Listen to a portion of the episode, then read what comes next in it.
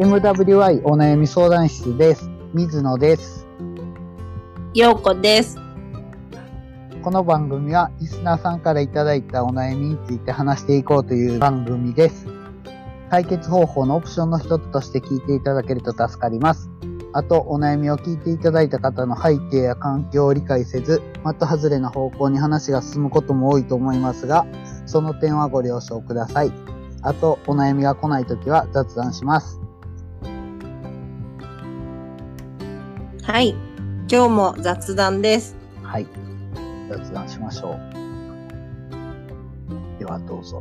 水野さん、あの、今、運動って何してるんですか？まあ、運動？うん。運動は、プールと空手うん。うん。とね、あとね、リハビリしてる。足、う。はい。リハビリも運動ですね。はい。うん。プールって、はい。まだ冷たい水？うん、あの、あの、室内プール。うーん。外、外で泳ぐ機会はもう、ないですね。うん。外で泳ぐことってあります？外のプールで。もう何年も行ってない。うん。何年もっていうことは10年以内にはあったっていうこうん。やっぱ子供が小さい時に連れてったイメージかな。へえ。えあの、スライダーとかあるプール？あ、そうそうそうです。ああ、はいはい。あれ、ケツ破れんのよね。ねえ、私も一回やった。そうですか？僕ね、もうね、水着ってね、競泳用の水着しか持ってなくて、うーん。パツパツの。パツ、パツパツって、まあ、パツパツ。はい、そうです、パツパツ。はい。はいうん。で、もう、大人になってからは一切スライダーは乗らないようにしてます。え、そうなんですか？何か事件でも。いや、子供の頃に、それ、擦り切れて、親にめっちゃ怒られた。ハ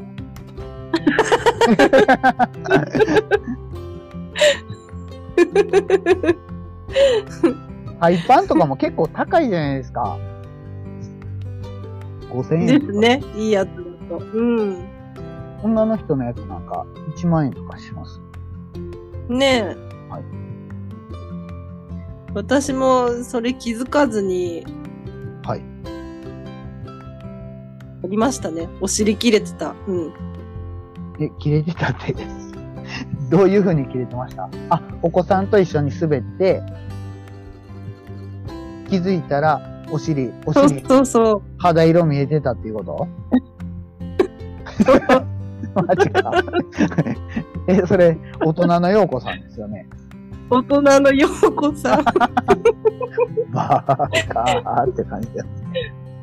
えでーそれであの、母に相談したら、はい、そのお尻の切れたところに、はい。ワッペンみたいなのくっつけてくれたんだけど、あ、え、これ、これ、ちょっと穴開いてんけどって言ったら、お母さんが、じゃあ、アプリケつけとくわ、みたいな感じ？えー、はい、はい。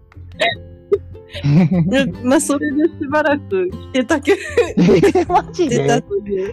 えー、すごいな。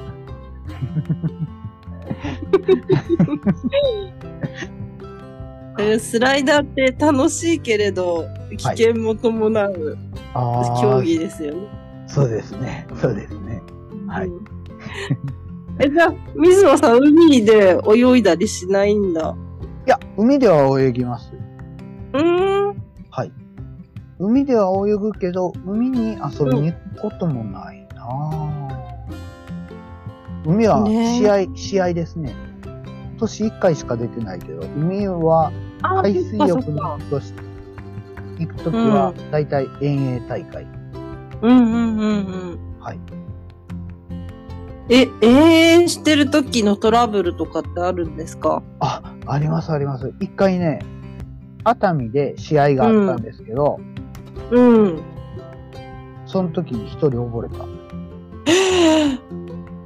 うわ普通に3キロとかのレースなんですね。うん。3キロとかのレースで、一周、一周500メーターか1キロかなんか覚えてないけど、うん。小さい周回、三角、三角のコースを何周か回るみたいな感じなんです。やったんですね、うんうんその時は。うん。で、3キロにエントリーする人って、もう普通に何キロでも体力続く限り泳げますよみたいな感じの人ばっかりだから、うん。普段から練習してるし。うんで、。一応ライフガードとかもいるんですけど、うん。まあ普通に、あの、競争してる感じですね。泳げますか？大丈夫ですか？みたいな感じじゃなくて、もう完全に競争してるっていうか、前のやつを抜いてやろうとか、そんな感じ。うん。で、僕が一緒に試合に出た人が、たまたまその人の近くやったらしいんです。そその沈む瞬間を目撃したらしいんです。ええで、みんな、みんなクロールで泳ぐでしょ？そしたらはいクロールって横向きに息継ぎする感じ。うん。で、うん大体うんペース、ピッチって同じなんですよ。大体隣が顔を上げた時に顔を上げたら、次の時も顔を上げる時は同じみたいな感じで、顔を見ながら泳ぐみたいな感じで。で、うんまあ、泳ぎの上手下手によって、例えば一かきで5センチずつ間が空いていくとか、うん10センチずつ間が空いていくとかで、あの、速さ決まるんですけど、うん。隣同士で泳いでて、出たのに、急になんか沈んでいったって。ええそれで最初は冗談かと思ったって。ほうほうほう。でもその人は近くにいたライフセーバーに、あの、助け上げられて、で、うん。えっと、救助を受けたけど、まあ救急車呼んで、結局は一命あったんですけど、うん。その時は水飲んで呼吸も止まってたんじゃないですかね。ええなんか、急な心臓病かなんかそんなんやったみたいですけど、怖い。その日はもうんう、その、その事件があってから、もうその後のレースは、い1キロのレースとかリレーとかもあったけど、うん。中止になって、うん。めったにないですけどね。へえ、やっぱ海は怖いですね。海は怖いっていうか、それが別に陸上であっても、マラソン大会であっても、別に起こり得るときは起こり得るんやろうなーっていうような感じですけどね。たまたま海でそんな普通の人がしないような3キロの遠泳大会に出てたから、出てた時になったから、うん。だから言わんこっちゃないねん。おっさんはそんなことせん方がええねんって思う人もおると思うけど、うん。どこにおってもその時間にその人はそうなったかもなーとか思ってる。あ、そっか。いや、むしろ周りに人がいて、プロのライフセーバーさんもいて、よかった、になるのかな。ああ、そうですね。見方。うん、うんうん。まあ考え方次第ですよね。そそれはこの状況を見て、だから危ないから、そんな遠泳大会なんかやるべきじゃないっていう人もおってもおかしくないし、うん、うん、うん。それぞれですね。へでもえ。面白いのよ、この、この、なんか、耐久レースみたいなやつが。へえ、絶対分かり合えない。なんかね、なんかね、僕の、その水泳チーム、遠泳に出る水泳チームの人は、はい。なんか、3キロのレースでは物足りんねんなーみたいな感じで。10キロとか泳ぎたいって。そう。ないろんな人がいる。はい。うん。でもなんか、おもし、面白いよ。一回やってみたらどうですか？そうです。私、あの、まずクロールから学ばないと無理ですね。はい。クロール、例えばビート板とかがあったら別に沈まないじゃないですか。沈まないんですが、前に進まない人です。あ、でもそれを1時間、1時間、あの、また足を続けましょうみたいな感じ？だいたい3キロやったら1時間ぐらいで終わるんかな？怖いよ。そんな感じです。いや、めっちゃ面白いから、それ。だって、やってたら終わるんやもん。いつか。例えば、それね、3時間釣りいいよったら全然楽しく行けるんですけど、はい。面白いですね。私の、その、興味のなさが。ああ、そうですね。なんかまあ、僕の方が変わってるといえば変わってるんやろうなーって思うんですけど、うんうんうん。なんかね、大人になってやらされることってめったにないと思いません？うん。ない。ないですね。でもなんか僕が行ってる週に1回のプールは、別に泳げとか遅いとか言われるわけじゃないけど、みんながそれぞれに牽制し合って、自然と頑張ってしまうみたいな感じの仕組みができてるんですよね。うん。でも僕、僕はたまたまそのプールが歩いて10分のとこにあるけど、うん。それ6時半から8時まであるんですね。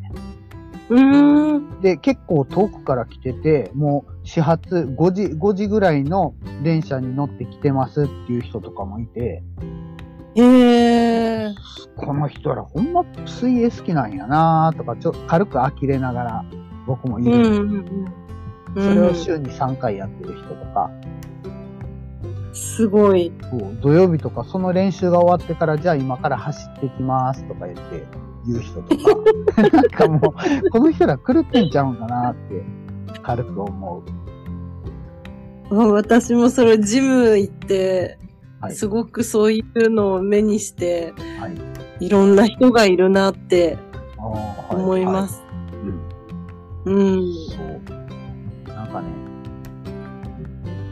なんかまあ、肉体的に疲れたら満足感が得られるよね、みたいな感じの感じだな。うんうん。なんかもう、それ、それを耐え切った時の充実感たるや。みたいな感じ。もう何者にも変え難いみたいな感じですけどね。その、あの、運動で得た汗ってやっぱ気持ちいいのはわかる、わかるが、しかし、ダラダラの方が勝つみたいな人が多いと思う。でも、ダラダラしたしてる人は、うん。ダラダラした後に残る不快感ってありません、えー、ないです。あ、そうですね。えー。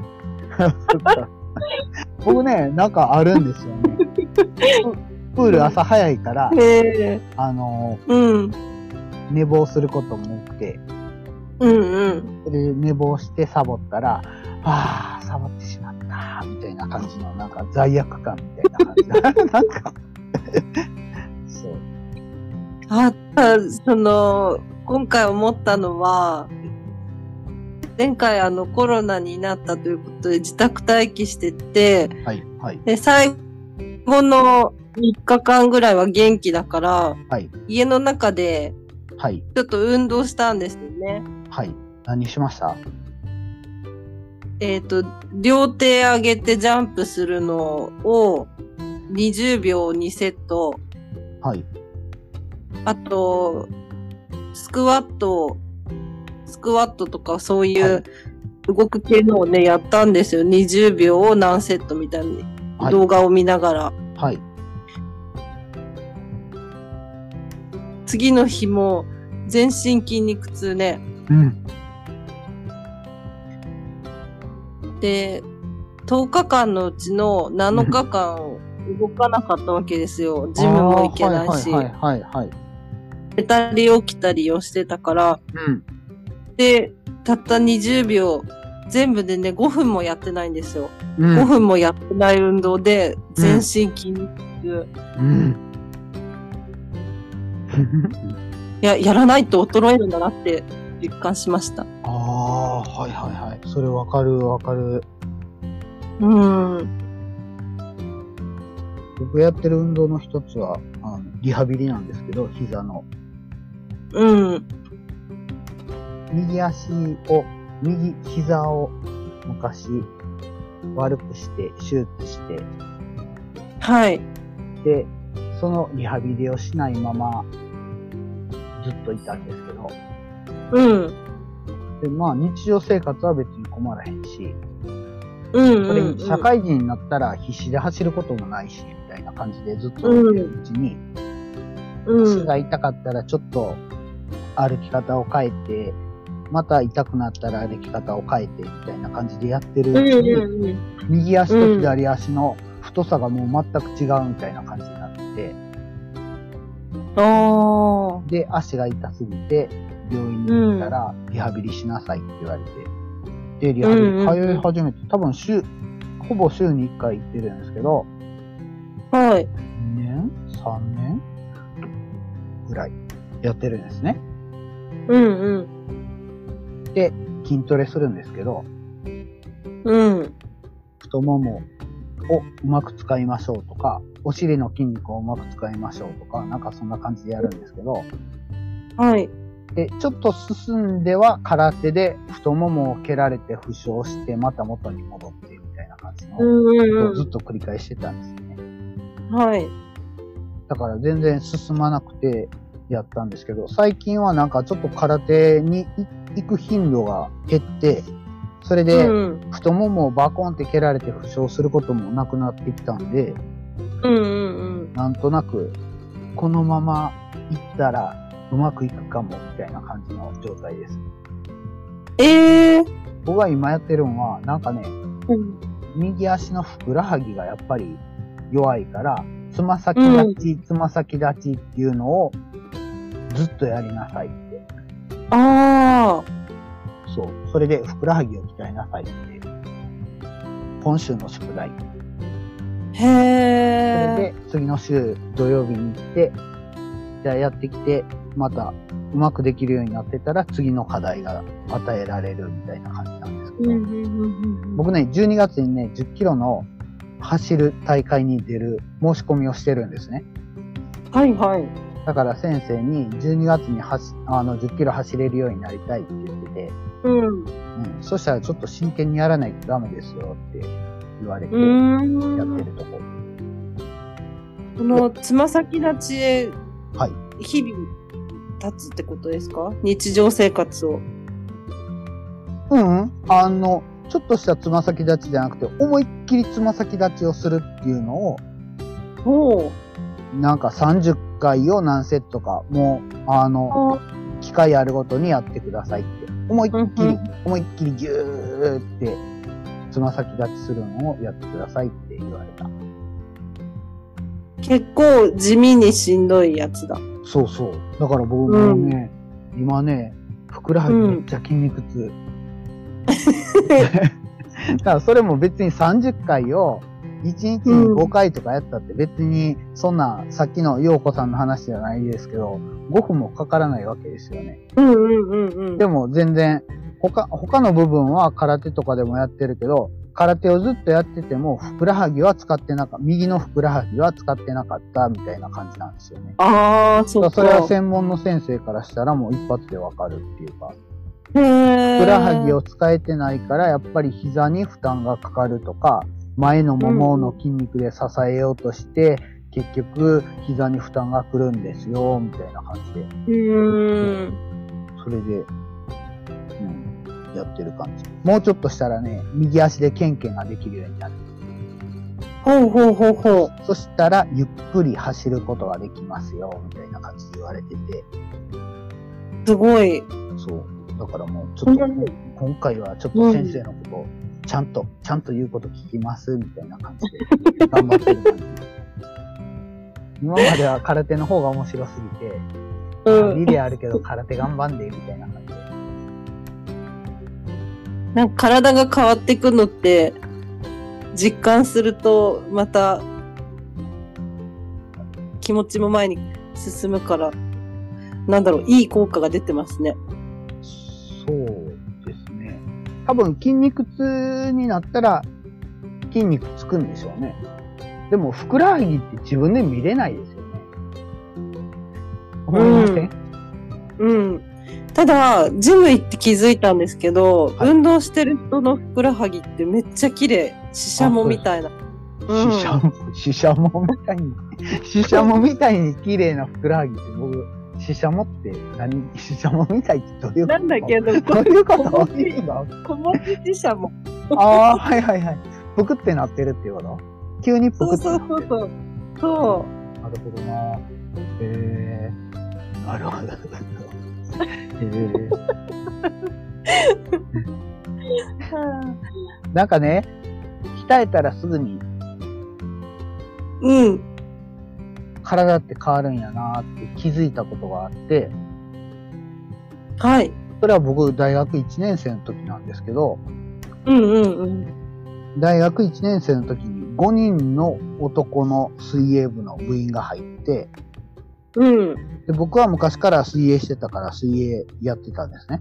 他の4人は、す運動全然やってなかったけど、たまたま勧誘のプレッシャーに負けて、じゃあ僕も水泳部入りますみたいな感じで、断りきれずになんとなく入ってしまった人やったんです。うんうんうん。で、水泳の経験はほとんどなく。うん。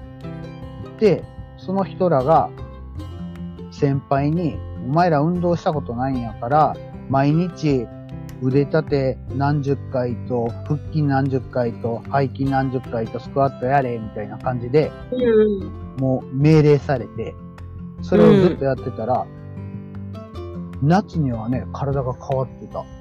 ええらすご4い。月からだから5、6、7、8? 4ヶ月。3、4ヶ月したらもう明らかに体力ついて、パワーもついて、うん。当然泳ぎは、泳ぎは全然あんまりちゃんとできないけど、でもか体つきって、あ、こんなに体つきって変わるんやっていうのをすごい実感しましたね。へえ。そう。やればできる。そう、そうそう。そう。それを、だから、それってね、その時の先輩がすごい怖くて、うんうん。命令なんです。だから1年生に嫌ですっていう権限はないんですよね。うんうん。それで、先輩が怖すぎて毎日やってるうちに知らん間にや、ああ、なんか、運動できる体になってたわ、みたいな感じやったんですよ。いやー、それはきっと大学生の彼らも素直だから、うん、ねそうそうそうそうそう。できたことだ。うんえ、ようこさんは素直じゃないの？そうじゃないと思う。あ、ですか。僕ね、自分の特徴ってね、素直なとこやなって思う、思うことが最近あって、うん。なんかね、素直なとこあんまりひねくれてないっていうか、なんやろ。例えばさっきみたいな運動部で理不尽なことを言われても、なんか普通にできるっていうか、ええ気分を変えて、明らかにこの人が期待してる以上のことをやってやろうみたいな感じで、燃え、燃えてやったら相手がびっくりするみたいな感じとか、うん、うん、うん、うん。そう、そんな思考になる感じ。なんかなね、昔あったうんパ、まあもう今やったらパワハラやからそんなんないんですけど、30年前の話ですけど、はい。あの、大学1年生になったら、なんかね、はい。運動部の儀式、1年生の通るべき儀式やみたいな感じで、優勝カップにビールを3本、3本入れて、それを一気飲みするっていう儀式があって、なんか、そそれも見たことない。僕、僕の同期の子はすごい嫌がってたんですけど、うん。2年生は1年生を心配する役割なんですね。で、3年生以上は1年生を困らせる仕事みたいな感じで。うん。俺らもやったんやからお前らもやれみたいな感じで。うん。で、他の、他の子らはビビってたけど、僕の思考は、じゃあ俺が最高記録出してやろうじゃないのみたいな感じの思考になって、思いっきりガーって一気飲みして、ええだって勝てるフィールドじゃない。ああ、でもね、なんかね、あんなんてね、もう覚悟を決めて一気飲みしたら、結局は腹、腹にうん。入れるは入れるけど、どうせ2リッターなんか入らないんですよ。ビール3本ってだいたい2リッターぐらいなんですけど、そんなん腹に入るわけないから、一気に入れたらうん一気に出ちゃうんですよね。うわー噴水みたいに。それを、いやいやゆっくりゆっくり飲んでたら、うん。そしたらも見てる方もイライラするし、本人はうん進まへんから嫌になってくるし、みたいな感じなんですけど、うん僕はもう一気に、一気に腹に入れて、その場を去って一気に噴水ボワーって吐いた。そんなんもなんか、なかなか昔、昔あったパワハラの、なんうか、後輩いじめみたいな感じですけど、うん見方によっては。うんでもそんなの楽しんで、やれる感じだったなーって思って。そこにやってやろうっていう精神がね。うん、うん。なんか飲まして困らせてやろうみたいな感じの先輩やったから、じゃあビビるぐらいの飲んだろやないって言えみたいな感じで、なんか、なんかそんな感じ。そう。そんな感じ。で、それが水野さんの生まれ持った、なんだ、特性なのか。ああ、そうですね。なんか、どっから来たんかな？その感じがどっから来たんかなってずっと考えてたんですけどね。今の自分の性格もそうですけど、どっから来たんかなって、少なくとも大学の時はそんな今と似たような感じ。うんそん。な感じで、うん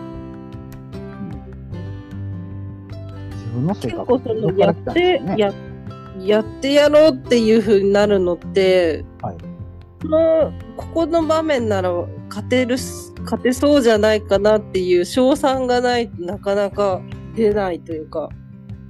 もう、はい、はい。うん。賞賛がないと、出ないか。うん。うん。面白いな。そんな考えてる。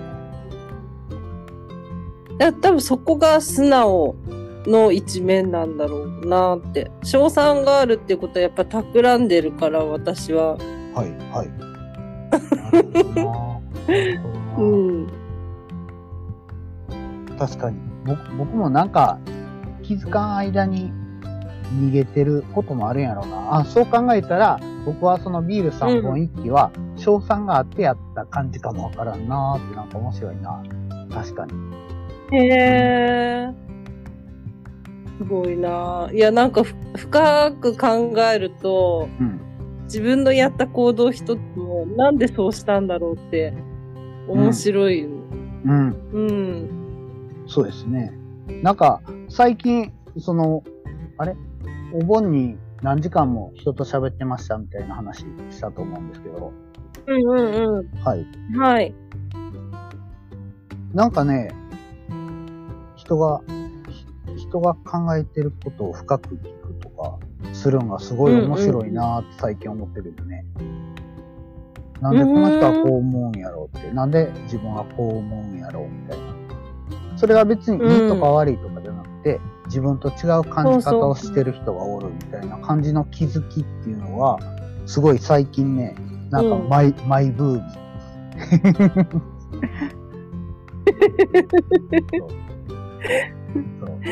面白い。それを突き詰めると、じゃあ、なんで水野さんは今の奥さんと一緒になったんだろうとかさ、なんかはいはいいろいろ気になってきます。ああ、そうですよね。うん。もうそんなんもね、なんかね、もう、ええんよねって僕最近、まあそれで片付けたらあかんねやけど、うん。自分ができることって、ごくわずかっていうか、うん。はい今まで自分が全力で頑張って、い自分がやってきたんよりもっと頑張ったら、うん。すごいことになったんかって言ったら必ずしもそうじゃないような気がして、うんうんうん。自分ができることも当然あるんですけど、うん。うん、でも、なんか、なんやろ。うん、結構、縁とか運とかに左右されるよねっていうのは感じます。うん。最近すごい感じる。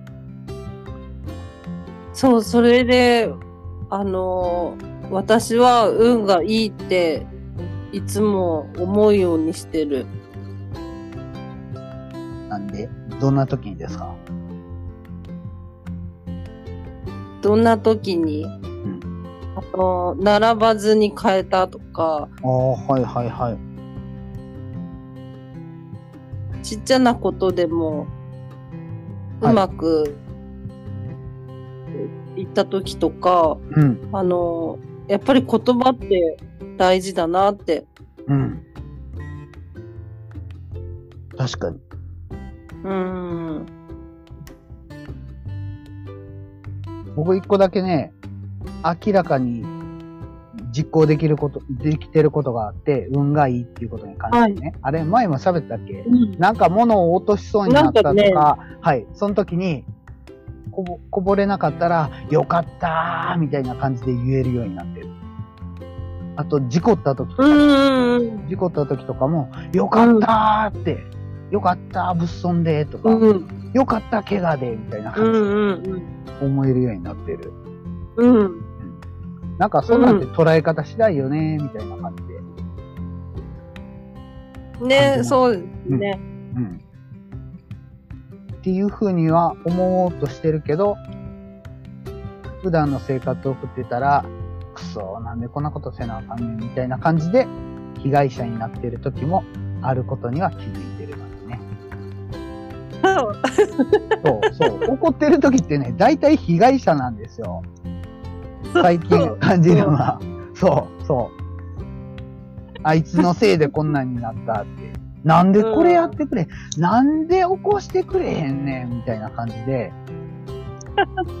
なんでトイレ詰まってんねん俺もう行きたいのにみたいな感じとかもう なんかね、常に怒ってる時は被害者。